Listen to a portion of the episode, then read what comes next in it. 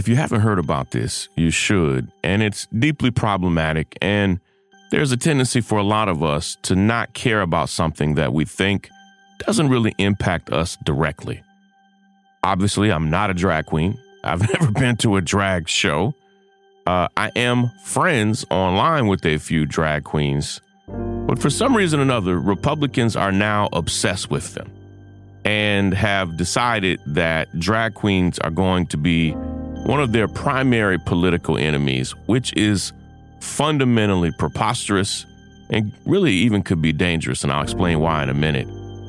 But they have now, in the state of Tennessee, they signed a bill into law banning performances by drag queens. Like, what? Like, that's your new focus? Because drag queens have literally hurt nobody. Only to find out that leading conservatives in Tennessee and now we see in Texas that are pushing this have actually dressed up in drag themselves. You couldn't make this up.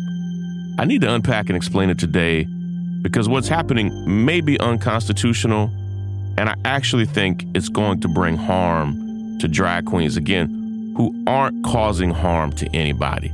Leave those folk alone.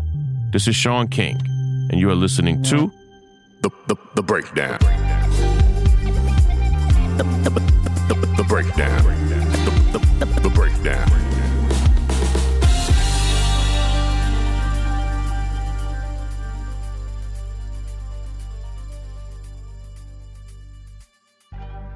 on my list of most harmful Americans.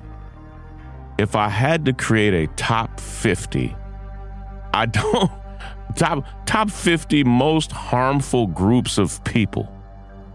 Uh, drag queens would not make my top 50. Uh, they're not they're not going to be on my list anywhere no matter how far, how long you make the list. They are about the least harmful people it, drag in some ways is meant to be humorous. It's meant to it's meant to be uh, entertaining. It's it's meant to be extra, if you will. And folk have been dressing up in drag now, and and there've been drag shows literally for generations. And Republicans have just been dealing with it. They they I've never heard Republicans talk about drag queens, and really until the past year or so. And all this is, is another ploy, another hustle, another scam, another lie to get their base riled up. Because here's what I'm saying drag queens have been doing shows, and, it, and it's, it's literally not harming anybody.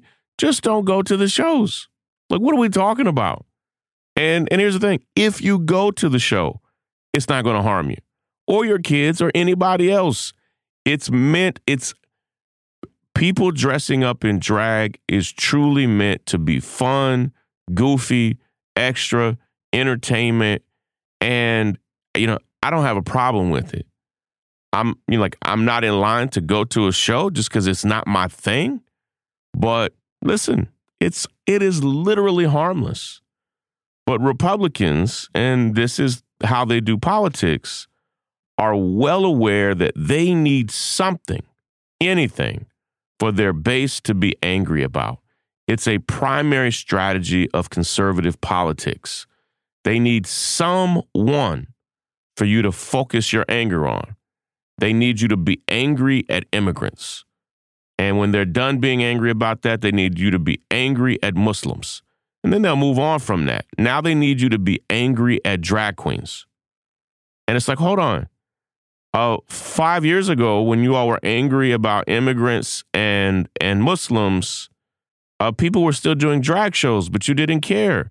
You didn't care 15 years ago, 25 years ago. How in 2023 is this now your issue? And as everything we see like this goes, over and over and over again, we've we've seen this story a million times. When conservatives focus on something that they say angers them, we then find out a few months or a few years later that leading conservatives who were saying they were angry about homosexuality. We find out on the low that they've been gay. And it's like, really? Are you going to keep doing this? And that's what we see here.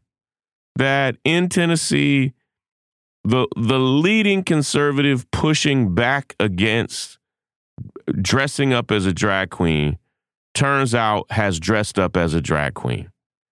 In Texas, the leading conservative who literally introduced the bill, drowning, uh, banning rather performances by drag queens, totally dressed up as a drag queen. And it's like, could you be less obvious that you are in some ways trying to cover for yourself by causing other people harm? And I don't see how this can be legal. Uh, what's wild?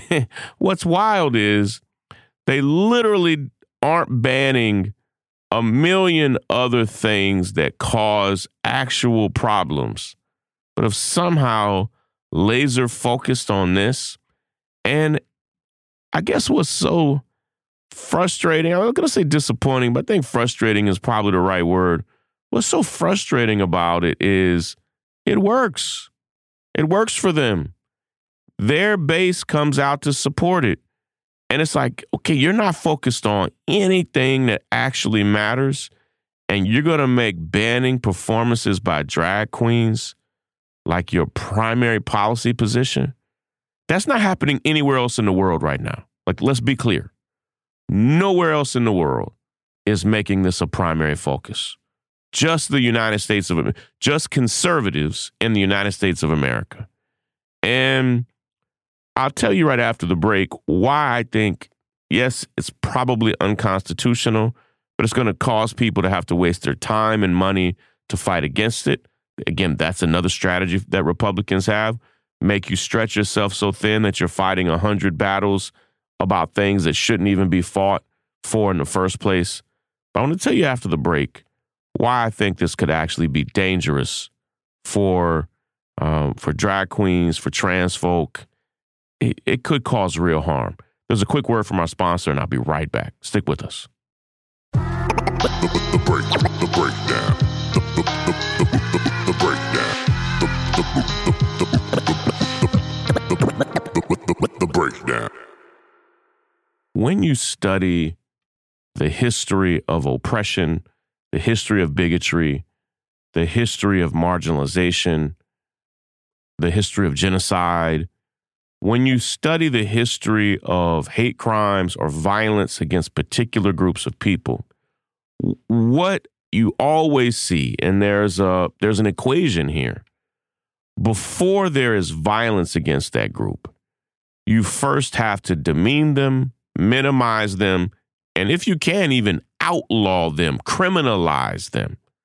And again, you know, a lot of us who've studied the Holocaust understand that really you have to look at the 15 years before the Holocaust to understand how it got there. And what you then see is hey, this thing didn't happen overnight, but it was the slow degradation, oppression, criminalization of Jews throughout Europe and throughout the world that got worse and worse and worse, including you know, horrible insults, then banning where they could live, banning where they could do business, banning how late they could be out at night, forcing them to wear identifying markers. Anything that you did, it slowly got to the point where Jews throughout Europe, yes, in Germany, but throughout the continent, have been so badly demeaned and eventually criminalized before the Holocaust that when it came time to flip the switch for the Holocaust itself to begin, for the forced displacement and, and imprisonment and extermination and execution of millions and millions of Jewish people. Before that went down, you had to humiliate and degrade and criminalize them first. And that's what we're seeing here with the literal banning of performances of drag queens in Tennessee. I, first, I don't know how many drag queens there are in Tennessee. Um, my guess is the number is probably about the lowest per capita as you're going to get for any state in America. But in some ways, even that makes it even more dangerous. Like there probably are, are very few drag performances in Tennessee as it is. But now that those performances have been banned, what it does is it identifies for conservatives this type of person is a threat to us. And what they're really doing that's, I think, hyper dangerous is they're saying this is dangerous for our children. So suddenly, people who dress in drag become dangerous for conservatives in Tennessee. And they're being told and taught it's such a danger that we have to make it a crime. We have to ban it, or else these people are going to endanger your children. Remember, it used to be where you could use the bathroom. Certain people could only use this bathroom or that bathroom. And this is what they focus on not health care, not public safety, not wealth disparity, not student loan forgiveness, not, not, in, not public health, not anything that matters, not housing, whatever you want to think about. But banning drag performances becomes a high priority. And when you do that, that then spreads to anybody that others might say, I think that person is in drag. And because here's the thing a drag queen and a trans person are not necessarily one and the same, and are, are mainly not one and the same. But what we saw after, say, 9 11 was after 9 11, folk not only started beating and abusing and mauling Muslims, which was horrible, they then started beating and mauling people that they thought might be Muslims, including Sikh Indians and anybody wearing turbans. It's like people wearing turbans are almost exclusively never Muslims. Didn't matter. And that's what we have here. When you identify and criminalize one group of people, that ignorance spreads. And people then are going to begin abusing and causing harm to anybody they think is connected to that group or might be in that group. My hope is that this type of stuff is going to be ruled unconstitutional. But again, like I said a minute ago, it's going to take an organization fighting, filing, you know, uh, legal, legal claims that go all the way up to the Tennessee Supreme Court and the federal Supreme Court. And for all we know, the federal Supreme Court, they may not overturn this because they are ultra conservative as well. And so it's it's dangerous to me. It's a slippery slope.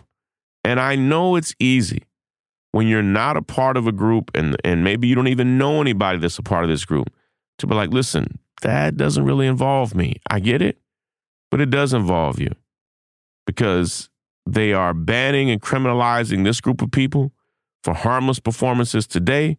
It could be you and your group and your folk tomorrow. Listen, Glad to be with you again today. Uh, keep tracking on this issue. And, and I'm asking you to care about it. I care about it. There's a lot of hypocrisy here. Like I said, a, a lot of these folk fighting for this, they've been dressing up in drag themselves. Listen, if you're not already subscribed to this podcast, go now to thenorthstar.com, subscribe today, become a member. That's how we do what we do. And if you're not subscribed to this podcast, subscribe on Apple Podcast, Spotify, or wherever podcasts are found. Take care, and I'll see you right back here tomorrow before we head for the weekend. Take care, everybody. Break it down. Break, break, break, the break, the breakdown. I'm Tiffany Hawkins. I'm Alan Boomer. And we are the Momentum Advisors. Every single week, we talk about wealth management, personal finance, and entrepreneurship. We are financial advisors by day, we're entrepreneurs by night. We're building wealth for ourselves, and we want to make sure that you understand how to build wealth in your own family. Tune in for shows like Is Your Money Racist, Retirement Savings, Investment 101. We literally run the gamut on all the things that you need to know about financial wealth, creating a legacy for your family, and really just wealth creation as a whole.